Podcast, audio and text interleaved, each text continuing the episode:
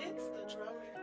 This is another episode of the Annoyed Not Offended podcast for people who are never in a bad mood. Everyone else is just annoying.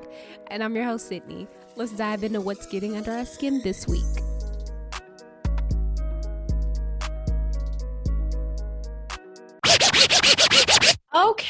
Okay, what is up, you guys, and welcome back for another episode of the Annoyed Not Offended podcast. Again, this is a weekly podcast for the unoffended but constantly irritated individuals. I like to kind of put a spin on my tagline now that this is a podcast that features annoying ass subjects in the most inoffensive way possible. As always, I'm your host, Sydney, discussing the latest and greatest in the news of what has gotten on my nerves this week because, as always, you guys, it is something, but looks like I have plenty of new guests. This week, I am joined by a longtime friend I literally have known this man since middle school. Um, but I have Cameron joining me. He is hilarious and pretty much himself all the time. You know, I'm not gonna call him an asshole or nothing, but he himself all the time. But seriously, I am happy to be joined by Cameron this week. Do you want to give a quick introduction? Yeah, what's up? Um, I'm Cam Brantley, born and raised here in Spanish Lake. Uh, like Sid said, we basically grew up, you know, beating each other's asses through Southeast Middle High School, you know, hallways and shit. Um, yeah, I mean, I'm just a just a kid, you know, born and raised out this way. You know I mean? And nothing more than that, really. Got it. Well, I have recently I came up with this topic when thinking about race relations in America. You know, I miss everything taking place here and just over the course of the last like few years um just like uh, everything we've seen in the news cycle and just how you know we are a country that is just as diverse as it is segregated. And you know what is it like being biracial somewhere like that and the complexities that it has as opposed to being a mono race person or single race person um, so you know, I went out and found somebody who I felt would bring that um, authenticity to the discussion. So starting off with our very first segment of the show, we have fed up or up. So Cam, this segment of my show allows my audience to get to know my guests better because you know what way to learn about people than learning about what gets under their damn skin. Yeah. yeah so you can talk about like what has you annoyed or fed up this week. I got a little snippet, um, but you got anything off the top of your mind, or what you want me to go first? Uh, I think I got a little some. Um, and this is one, it kind of works well into what we're talking about today. Um, Mhm.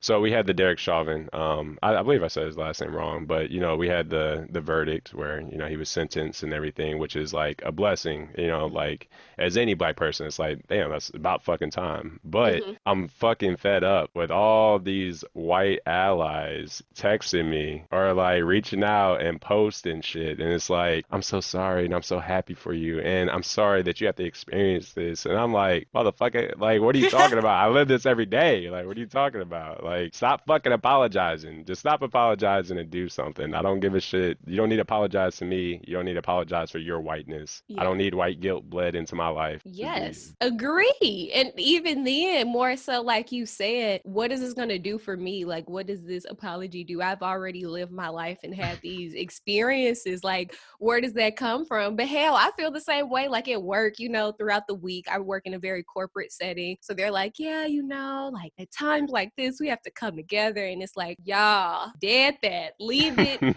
where it is. If anything, talk about how you're going to contribute to, like, you know, making the next step forward. I feel like people, when they're apologists, they live so much in the past. Like, no, you have to think in present and future tense. As a white person, you know, not so mm-hmm. much how you can be an ally, but how you can step back and let others who are actually doing the work be allies and be at the forefront.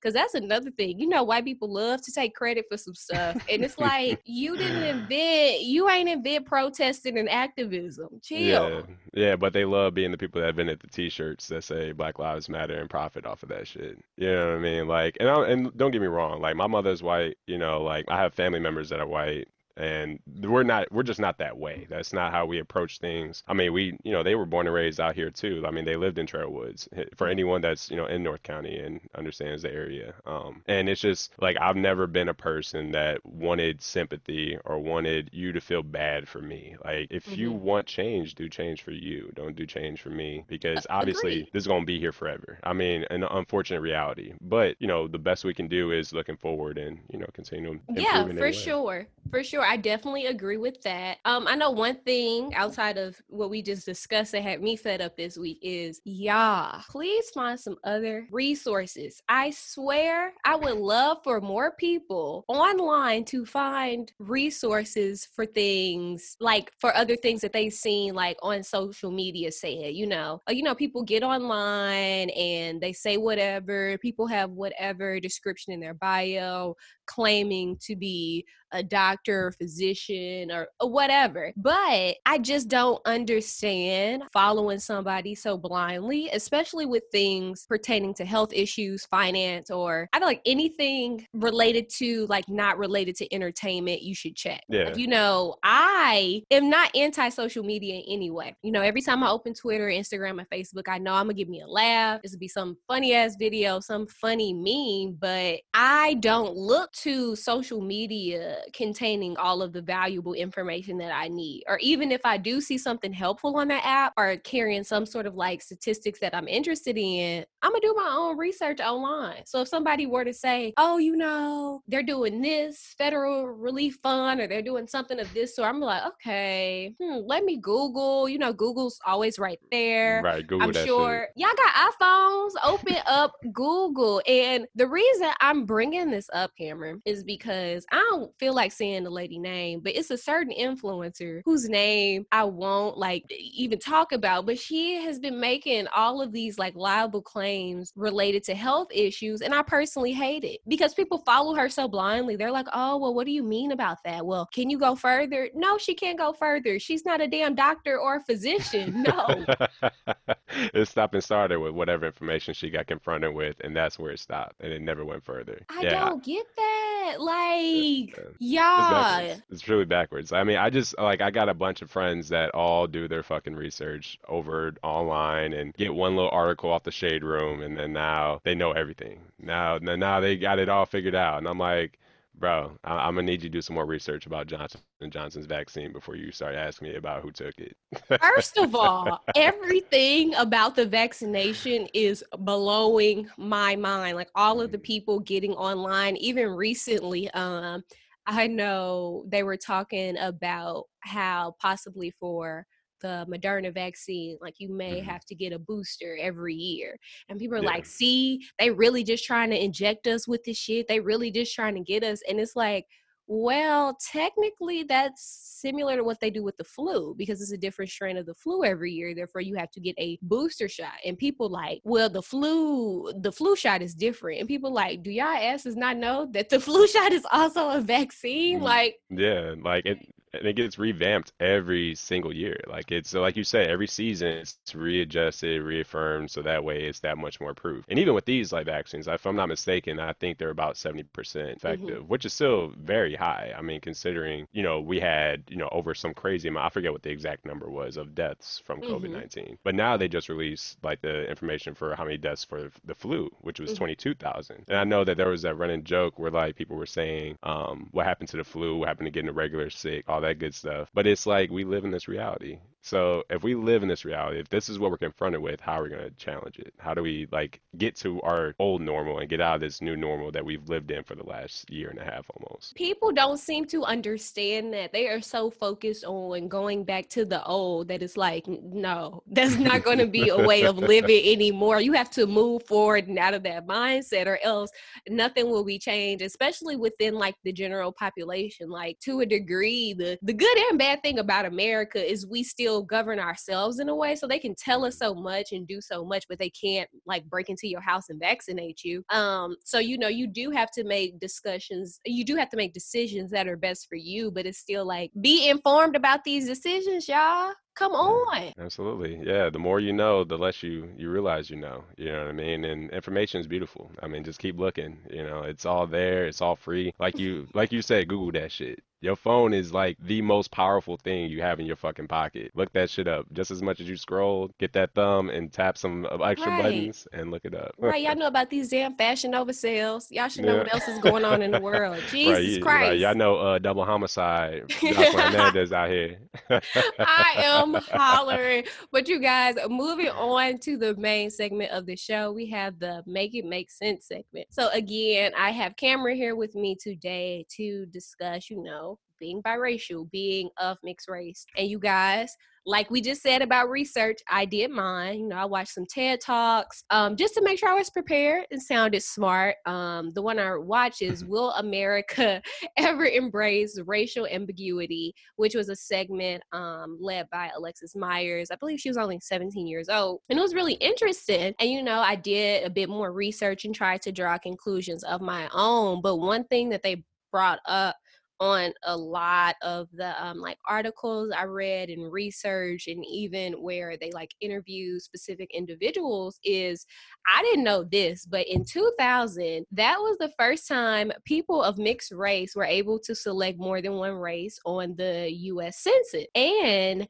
over 7.3 million people selected it then and 41% of those that selected uh, being of mixed race and more more than one race they were all under 18 years old at that time. So just to think about the amount of people that even identify as mixed race and them starting their own families going out into the world having more children and so forth i was like wow i did not know that. Like i kind of put it into perspective because i'm like like, huh, that's interesting, especially considering America's like long run with being of mixed race and how that's changed over time. And you guys, too, another thing that I wanted to decipher, because some people have a harder time with this, and it's nothing, it's not being ignorant, but some people just don't know. But two, with our discussion today, I want to focus more on like actual mixed race and not, you know, ethnicity ethnicity because you know while race is more based on biology it's still a social construct so to speak but ethnicity that's just more of the shared cultural heritage that people have. But one thing i was going to ask you cameron like just to give us more background on yourself you know you said your mom is white so, growing up, how would you say you perceive your parents, or was there ever a point in time where you're like, okay, I'm a little bit different from everybody else? Well, I mean, definitely uh growing up, it was it was definitely different because like I said, my mother was white. A lot of my friends didn't have white moms. They all had black moms or even my biracial friends that I was friends with, their moms were mixed and like their pops were like black, you know what I Mhm. mean? And uh it was different because like I mean, just to give the credit to my dad and you know, shout out to my grandfather, um he named all of, you know, his children Arabic names. Mhm. So my father's name as the firstborn is Aswad, which really means actually means black, literally means black. Oh, wow. And uh, and he grew up very, you know, he grew up very militant black, you know, very black and power. I mean, my dad bringing a white woman home was blasphemous, like Wow. legit, like it literally changed the structure of our family now, because now we just got a bunch of like little high yellow kids running around. So it's like, you know, it's very much shout out to the trendsetter Oswald out there. But um, but no, I mean, just growing up and seeing, you know, myself as just Cameron, you know what I mean, was always the one thing that I got raised on. So for a long time, I didn't see race as far as like in myself. But Mhm. when I went to Hazelwood, you know, grew up, as you Mhm. know, a lot of kids saw me, especially in middle school, espe- especially then, they Mhm. saw me as white. I was the kid that, you know, I definitely my first concert I ever went to, I went to Linkin Park. You know, I didn't, I didn't really get down with the party like a rock star, the fucking, you know, the, uh, you know, like the D4Ls, all that shit. Now Mhm. that I've gotten older, I fucking love that shit. I don't know why. It just kind of me because, um, you know, shout out to Mike Jones. But, um, but just growing up, I mean, I never really saw too much into it, but Mhm. now that I've been an adult and I had the experience of going to school in Hazelwood, then going to school in Parkway North, was a, which was a very diverse group, but it was very predominantly white, where Mhm. I was seen as the black kid. I was seen as, you know, here's a new black kid coming around school, and I'm like, yo, I just went through three years, and everybody called me white boy and like all this some old shit, and like it never affected me because I always talked my shit, like you know, Mhm. um, and I always appre- I really do appreciate you opening up and saying my name the way you did, uh, as far as like just saying I'm unapologetically me all the time because I am, like Mhm. that's just how I saw it. But everywhere around me, people just saw it differently. And Mm-hmm. anytime growing up, I made a comment like, "Oh man, that's some white people shit." It's like offensive to other white people for me to say that shit. Or if I say, "Oh, that's some nigga shit," like some people look at me like, "Yo, bro, like you, you sure you got that pass to say that?" Like the fuck, like you know what I mean? You look too too light, bro. You know what I mean? So it was just always being the middle child for real, and just Mhm. kind of looking on both sides. But then like you know, ultimately, um, I really do see myself as a black man in this Mhm. world, um, just because this is the world I live in. I live in America where I will only be seen as a black man. Mhm. And um, and I'm not afraid to celebrate my mother because you know she's my rock, she's my hero. But at Mhm. the same time, you know, um, I know where I stand with this. You know what I But mean? Even then, Cameron, correct me if I'm wrong. Even with your mom's side of the family, like you're fairly close with them. It's hmm nothing of being like, Nah, you know, I I disown that part of my family. I'm just nah, black and nah, nothing of that never. sort. Yeah, nah, never. I mean, they know it's good. I mean, like, you know, I worked at my uncle's pretzel shop. Shout out to Wetzel's Pretzels out here. You know I mean? Go get you a cinnamon pretzel. But, um, you know, really, like, I grew up with my uncle. Like, my uncle was like my big Mhm. brother, and you know, and he's just white. I mean, he's just a straight white dude that was just hip, and you know, black women loved him. That's Mhm. all it was. I mean, my mom is, you know, I grew up with her playing Mos Def, Talib Kweli, um, Mhm. you know, Floetry, all these Mhm. different black artists, and just Mhm. celebrating black culture Mhm. not to be vulturing, but like to be someone who really just loves it. You know what I mean? Like Mhm. my mom was going to, she went and saw Plies on 314 Day like a few years ago. I'm like, Mom, what the fuck are you doing to go see Plies? Like. But you know, just shit like that. So I mean, they don't take offense to it, but Mhm. they know what it is because I Yeah. like to educate my side of, you know, my my white side of my family on what this is, especially Mhm. while we have the big racial discourse that we see here in America now. Hmm And that's great because, you know, even when I was looking at other videos of people talking about being mixed race, some people just have such a disassociation from one side compared to another because not so much of any resentment from one side of their family, but they're just kind of sheltered from it. Like I know there was one um, girl who she talked about growing up, and her mom was Hispanic and white, and her dad was black but her biological fam her biological dad wasn't really a part of her life and her stepfather was white. So she just grew up in this very white household looking completely different from them. And it wasn't like they tried to ostracize her but she always knew she was different. And then being somewhere with predominantly white people when she would go into spaces being with black people she knew she fit in more there but she still felt like she stuck out. Like literally she was like oh my gosh i remember i went to like some sort of like all black um like poetry slam and they were talking about Juneteenth. And Mhm. for some reason she was very ignorant to knowing what Juneteenth meant. So Mhm. when she was there, she was just like, Oh my gosh, like can somebody see that I don't know anything about this and that I'm other? So like have you ha- have you heard of any experiences with people who are mixed race who feel like, "Oh my gosh, I just don't identify with either side or I overly identify with one side?" Yeah, most definitely. I mean, I would even say growing up in Hazelwood, there was a few of our peers that Mm. just they just saw themselves as black. I mean, they didn't want to be seen as anything different, and that's Mhm. just because it is what it is, you know. Like, and, and I think it has a big thing to do with the environment that you're curated in. You know, Mhm. like if you're from Spanish Lake, you're gonna be very different than if you grew up in, you know, Creve Coeur and Mhm. all your friends, and you were able to have white friends. Like, Mhm. I don't think that, I mean, in all honesty, I don't really think that we had the availability here at Hazelwood East to even have white friends. You know what I mean? And if you did. The white people that went to our school, we didn't even see them as white. We saw them as like they white, but they like black. poor. Yes, they're like caricatures of white. We didn't have white people like Zac Efron Right? or Hell nah. Miley Zac. Cyrus. We had like shit. What's that man's name? Like uh We had cheddar bobs everywhere. Nah, we ain't Cheddar had no posers. Bobs, You know what I mean? We ain't, ain't no Machine Gun. Kelly. Like it was very like what is Yeah, it? John B's up in this month. Nah, it's playing. But nah, we actually, I wish we had a John B in that motherfucker, so we at least have a hip white dude. But I mean, and you know, that's no shade to any white kid that grew up where we grew up, because honestly, it was Mhm. pretty fucking tough. You know what I mean? Like, it was tough being me. You know what I mean? Being somebody that spoke, you know, I guess, quote unquote, properly or whatever, and then, you know, listens to rock music while everybody else is, you know, doing their thing. You know what I mean? Like, I just, it's tough. Like, if you don't know how to defend yourself, and that was one thing I was blessed with by my grandfather on my Mhm. dad's side, is that you got to be prepared to weaponize yourself against people who are going to try your identity and try who you are. Because Mhm. there's a lot of people who just going to fuck with you, you know, and I, I just wasn't with that. And I mean, I feel like that's the best way to go. And especially when dealing with a child, because you know, children know when they're different or when something about them is different. And other kids may not be quick to point it out, but they can just pick up on reactions and even look like, well, that person's being treated like this compared to how I'm being treated. So they know for sure.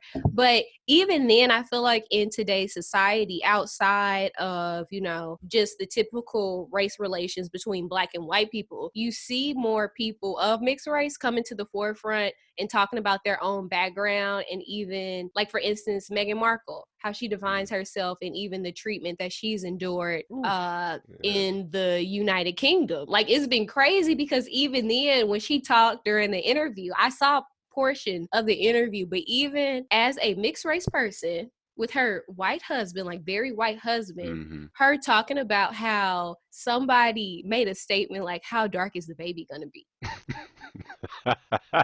That's hilarious. Yeah, I mean, it fucked me up. Honestly, I thought it was kind of funny.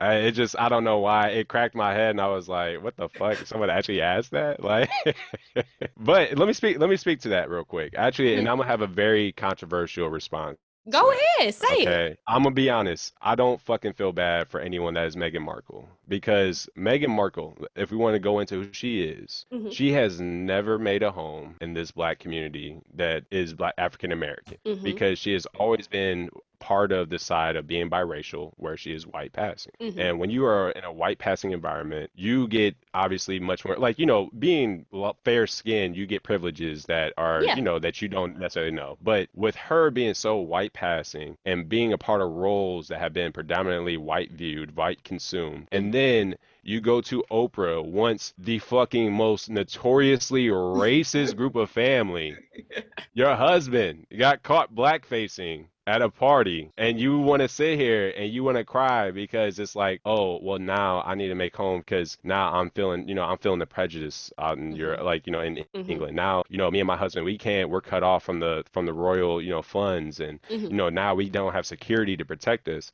Mhm. bitch you're fucking a millionaire are you crazy like what and then on top of that you're still with this guy who has been notoriously part of a family that has been extremely racist. There's been no white dukes ever. I mean, there's no been no black dukes ever in this Mhm. family. But what makes you think that as someone coming into this is going to change things? And I just have a problem with that part of, I guess, biracial culture where it's that teeter totter. It's like Mhm. I like this privilege, I take the privilege, but as soon as it bites me, I'm back. You know, I need to lean on my hard, you know, like you know, my really my roots, my people that are gonna fight for me and be there for me. Mhm. And uh, yeah, and I just can't get with it. I mean, that's just Meghan Markle, in my personal opinion. I and I think mean it- that makes complete sense. Um, I've looked at her story time, like from time to time, and my only, I think one of the things that I more so uh, relate to her on is just more so the aspect of being a woman, Mhm. and within that role of people more so wanting her to take the back seat and be quiet and let her husband say whatever he has to say and like speak up for her. Um, but I mean, you brought up a great point that teetering, like like you said, you know, using it to your advantage, but then when it bites you in the ass, it's like, well, wait a second, wait a second, I'm gonna flip the script, and it's Right. like, well, nah, you should always be speaking up about issues. But funny enough, with Meghan Markle, for her to be mixed race, people do still associate her much more as white compared to those of other mixed race that we are synonymous with black. Like you know, Barack mm-hmm. Obama. It was at first when he first hit the scene, it was more oh mixed race, mixed race. Then it was mm-hmm. easily first black, black yeah, black and he's and even then obama was at least in my opinion i feel like he was always vocal about both sides of his family and his roots and saying Yeah. you know i come from a very different background but my background and like my whole birth and everything is only something capable of happening in like america in the united states. Like i don't think this could have happened anywhere else. And even Halle Berry, you know, at first, mixed race actress, mix, mixed race Mm. actress, being first black, first black. And it's like, okay, can people like not choose how they identify? Can they identify more than one? Like, you know, Mm. why is it this whole thing of, you know, you only, you're only going to identify with one side? Yeah, absolutely. Nah, yeah, and it's and it's always, you know, I will say that identity does get, you know, you battle through that, you know, Mhm. being biracial. But I mean, ultimately, I think that, you know, like it's important just to be you and just be authentic. I just think it's important that you are recognize you recognize your privilege and when you have that platform Mhm. and then understanding that you know there is a fine line between looking for black support and looking for people to fall back with you and understand what's going on Mhm. and then pimping out your people where you're saying like hey shit's fucked up these white people don't like me I, I need some i need some black folk love like i need some some real black girl magic black boy magic like i need Mhm. all that for me you know and it's like you can't have it both ways And I know, think I'm not cool with people. I think people do that after a while. They see it as a fallback plan because they realize how strong like black culture is. And you know, we have an entire um what is it diaspora of black culture like you Mhm. know a black british person is going to be the same as somebody from the west indies black americans completely different but still how we intertwine and things that are like similar across the board is still very strong and you see like hints of black culture everywhere. So I think in hindsight, a lot of people can't stand on, I feel like, like you said, being white passing. Because, you know, for a while, it could. It could have had its benefits back in the 1950s, 40s, so forth, but now it's like, oh, nah, people calling you out. mm-hmm yeah like, Like, I we mean, know up front. Yeah, exactly. I mean, and it's it's all about like those receipts, right? Because now we live in a world where there's nothing but receipts, you know, and people Mhm. gonna find out like Doja Cat, you know, you going on whatever Omegle and you using the N word all crazy, and it's like I get it, I get the edginess, but it's like these people are gonna run receipts on you, especially when you make Yes. a home. Did in she Black ever say, did she ever provide a response to that too? Now that you brought that up, I forgot Doja Cat was biracial and had, was showing what they say, is showing feet in racial chat rooms. Oh my God. I know, and that's like what kills me. I mean, and that's like one thing that I do think I kind of have fun with being biracial is that I do have fun with like what's fucking offensive about, you Mhm. know, both sides. Because I mean, an idea like it's real fucking comedy being mixed. I mean, it's the slave and the master. Like Mhm. it's a fu- like it really is like a tragedy and a comedy all in itself. And it's Mhm. kind of like one of those things where you learn to laugh through that. You know what I mean? So I mean, I feel like I I don't I'm not validating Cat. Yeah. At the same time, like you know, it's still like you know people gonna But but receipts if too, that's what they call 'em. again, how you have been saying before, you're comfortable in both sides of that identity of Mhm. identifying as I'm mixed race. I am black and I am white. You know, whereas a lot of people aren't comfortable at all. A lot of people just cannot handle it. They feel like, oh my God, just so much pressure from either side, or there's no pressure at all. So I'm just like stuck in the middle and I have no way of embracing it. Like I don't know what else to do. And that's always like baffled me to a degree because like you said why not just i don't know stand up for yourself or even then have parents because obviously i would feel like if i was a black woman and i were to have a child with a white man i would be like look you gonna go through some stuff but we're gonna have to Mhm. toughen you up you know you can go about this you can build your own resilience to it however you choose to identify is up to you but like you said know that there are repercussions with feeling like you have whatever um allegiance to either side and you just have to deal with that. So i'm always amazed even at the aspect of people who are parents in interracial relationships who choose to have kids Yeah, absolutely. Yeah. I mean, and it's, I feel like in a lot of ways, you know, in an ideal world, when you think about it, like, you know, you shouldn't have to have those conversations, but we do, you know, and it's legit.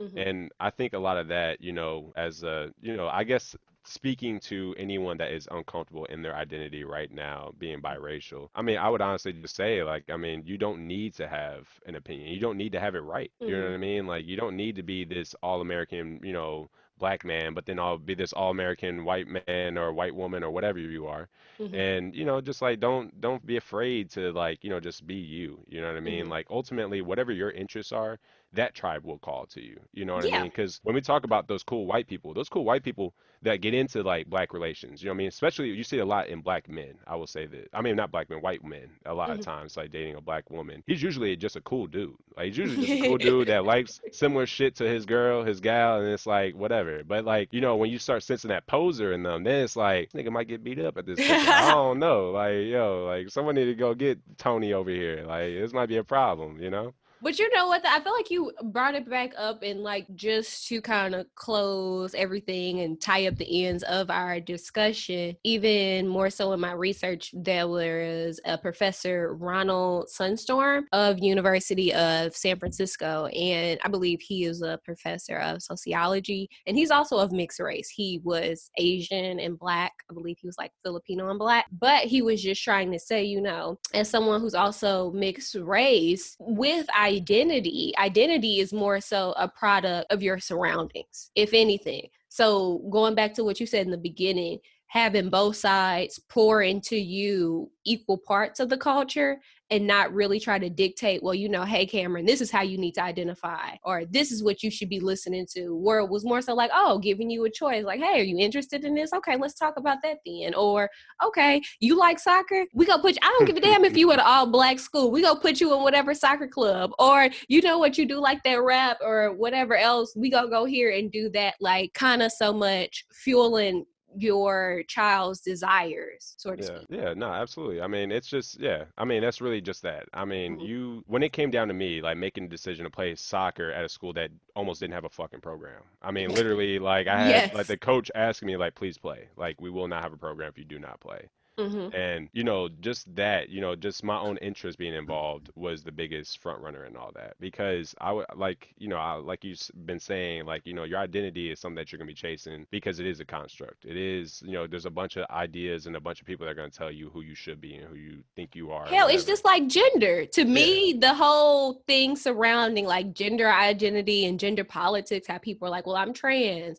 well, I'm cisgender. Like that's how it kind of falls into play with race to me. Yeah, personally. yeah, absolutely. And then and I will say this too, and this may be a challenge, I guess, out to, I mean, even the black community primarily, you know, um, just allow kids to want to see something different. You know what I mean? Like allow Mhm. your son and daughter want to play soccer or like listen to, you know, audio slaves or Mm-hmm. whatever. You know what I mean? Like allow them to venture and explore in, into this world because it makes them a more well-rounded person overall. Like I don't I don't want to toot my horn, but like I feel like I could be thrown into them like real corporate settings and like really like spiff it up, sir. And hey, Chester, how are you doing? And like, you know, really like do what I gotta do to make it, you know, to survive. But Mhm. then you could drop me in, you know, Playboy Cappuccino, or you could drop me in Big Daddy's, and we could be chilling, and it's a vibe, and it's like, hey, what's good? Like, you know what I mean? Or you hit the east side and go crazy. You know what I mean? I'm Really get ratchet. You cracking. know I mean? Uh, You but know what I mean? but that makes complete sense. So people let your kids do them. And if you are somebody who identifies as mixed race or biracial, like you said, choose how you want to identify and go forth with that. And even then, that may be evolving over time with more things that you learn or more um just things that you align with in your own vision for your life. So, you know, make sense of it, y'all. Make sense of it because y'all will. Uh, moving on to the last segment of the show, we have You Are Drove. So, you guys, this is just typical disclaimer that I always do, but drove is a St. Louis term for when you thought something was going to work out in your favor and it just does not. It goes left, goes so, so, so left. You just like, damn. But it happens to all of us. So, you guys, this week's You Are Drove is in um, talking about the pastor of Hillsong who quit after a cheating scandal. And you know, I feel like with everything going on with COVID, America is long overdue for a good pastor scandal. Like, you know, every few years, the, it just be some bullshit with some well known pastors, whether it's uh TD Jakes. What was the guy's name who was like hooking up with men in Atlanta? I forgot his name. Oh no, name. yeah. What about the pastor that was in St. Louis that like had like a moat around his home and like was getting like Gucci uh like fits and everything? He got like interviewed by the IRS because they were trying to figure out where his misappropriation of funds were going. And he was like Ooh. doing crazy stuff, but like it was insane about. It. He was had one of those like big churches here in uh, St. Louis, and it was Ooh, just I didn't hear about that. I know they got on. My mom loves him, but they got on his ass when the hurricane happened. Joel Osteen in Mhm. Houston, and that was funny as hell. Because I said, "Look at him." I told mama like, "Just greedy. See, see what Mhm. you are fueling." But again, you guys, this is Pastor Darnell Barrett of Hillsong Church. He resigned Tuesday after sharing explicit photos to at least one of his followers, a woman on Instagram. And he keeps claiming it was a mistake, but but the woman is like, nah, nah, nah. So he's married and he's even though he's a pastor, he's technically the creative director. I don't know what a creative director of a church does, but he is married. And the unnamed woman, she reached out to Daily Mail and said she was a former volunteer at Hillsong. So she knew of him and that she said, um, oh, I'm sorry, this was actually another woman. She said that he did the same thing to her. So these are two women who've come out and said, oh, he did this little whole try to like slip up and slide in my DMs and added them both to his close friends. So when mm-hmm. he added them to his close friends, it was like an inappropriate picture. And so she was like, hold up. Wait a minute. Why would you and then he tried to do a trick of i've never heard of this. Like i like i've done some random shit in dms like when i've been drunk or tipsy like let me dm just send them off. But he added her to the close friends. She saw it and was like hmm did not say anything. Then he dm'd her almost like bait it was like oh i'm so sorry i added you to my close friends. I didn't mean to do that. And she said nah that wasn't an accident. And he tried again to follow up with an apology before she blocked him. And then she thought about it some more and said, You know what? I'm to give him a piece of my mind. And she unblocked him and told him, For you to go out of your way to make it seem like you accidentally added me to your close friend, then to actually message me about knowing that would make try to make me go look is bullshit. Like I'm the just- woman is like obviously you wanted me to see your dick. Yeah, I mean, well, the kicker was he was the creative director sending dick pics. I mean, if that's not more fucking ironic, I don't know what it is. He got glitter dick pics in their DMs right now. Like, that is crazy. But how do you even like try to backtrack that? Like it's one thing to add like okay, I'm even I am a fan of close friends. It's hilarious. I like it. Mm-hmm. But to add somebody to your close friends, like you have to be very you're very aware that you're adding them. Like you literally have to go to your settings, go to privacy, then go to close friends, then add them. Like you are being deliberate when it's not no accident, like, oh, I added you, I thought you were somebody else. No, you knew what you were doing. One. Two, he went back and then messaged her like, "Oh, my bad. I didn't mean to add you." She like, "I didn't even know." Like, I mean, here's the thing though. This man was playing with his life. You know how close them close friends and then your public add to story buttons are? yeah, I'm no, that's I'm true. not, that's what I'm saying. That's a slip up to like a public dick pic. Like that's public execution as a pastor. So like He was out there on the line, baby. They need to let these people out the house. He said, "Look, COVID got me locked up. I can't do my booty calls at church, you know, after a sermon or whatever else, but I'm gonna get these. I'm gonna get these DMs in." And so, you guys, he stepped down after the scandal and admitted that there was actually infidelity going on due to his part in his marriage that he needed to handle. And again, he keeps claiming this that it was not purposeful, it was an accident. this is almost as entertaining as that Derek Jackson scandal, uh, which had me dead. That's a whole different story, but this is actually amazing. I I love hearing like you know what I, I hate to hear that some dude is out here doing some low down shit and just can't own up to it. You know what I mean? Like I'm a Mhm. big firm believer like hey, if you fuck up, you fuck up, own up to it. You know what Mhm. I mean? Like write it, regret it because the moment you start saying I'm sorry in the DMs, you fucked up. You already you're already done for. But yeah, I don't know. It just kicks me. I mean, I'm glad that you know that whole tr- you know uh, that's just crazy. That's just It is. crazy. It's crazy because it's like, why would you not? That's not adding up. Like, it would have to make more sense. Like, I could see maybe if it was a damn baby on the close friends. Like a little kid took a picture and then they like, oh shit, they accidentally sent it to you. Something of that sort. But something as deliberate as adding and messaging, like As a Sir. manicured you set me up. And she said, I got something for you. I'm telling. Right. Yeah. Nah. I mean, and that's that's I, that's what you got to do. I mean, honestly, you got to like call out these guys that do shit and think Mhm. that it's okay to get off on it and just walk away. Like it's like home free is a solo walk off. Like, nah, bro. Like you got to reel that back, man. Find the replay on that action, bro. I'm hollering. But you guys, that is it for today's episode. It was a pleasure having Cameron. Um, do you want to let my listeners know where they can find you?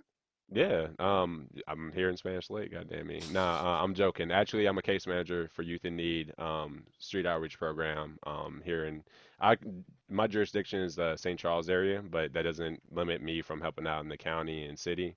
So by all means, um, if you and this ain't no paid advertisement by no means, anything like this. This is just my heart going out to this. Um, you know, if you are have any youth, um, anywhere between 18 and 24 years old that's experiencing homelessness or couch surfing or don't even know they homeless, Mhm. have them contact uh, Street Outreach Program. Um, is it okay if I drop the number? I don't want to drop the number on Yeah, there. you definitely can. Oh, okay. All right. Our Street Outreach number is 314-280-0941. That's 314-280-0941.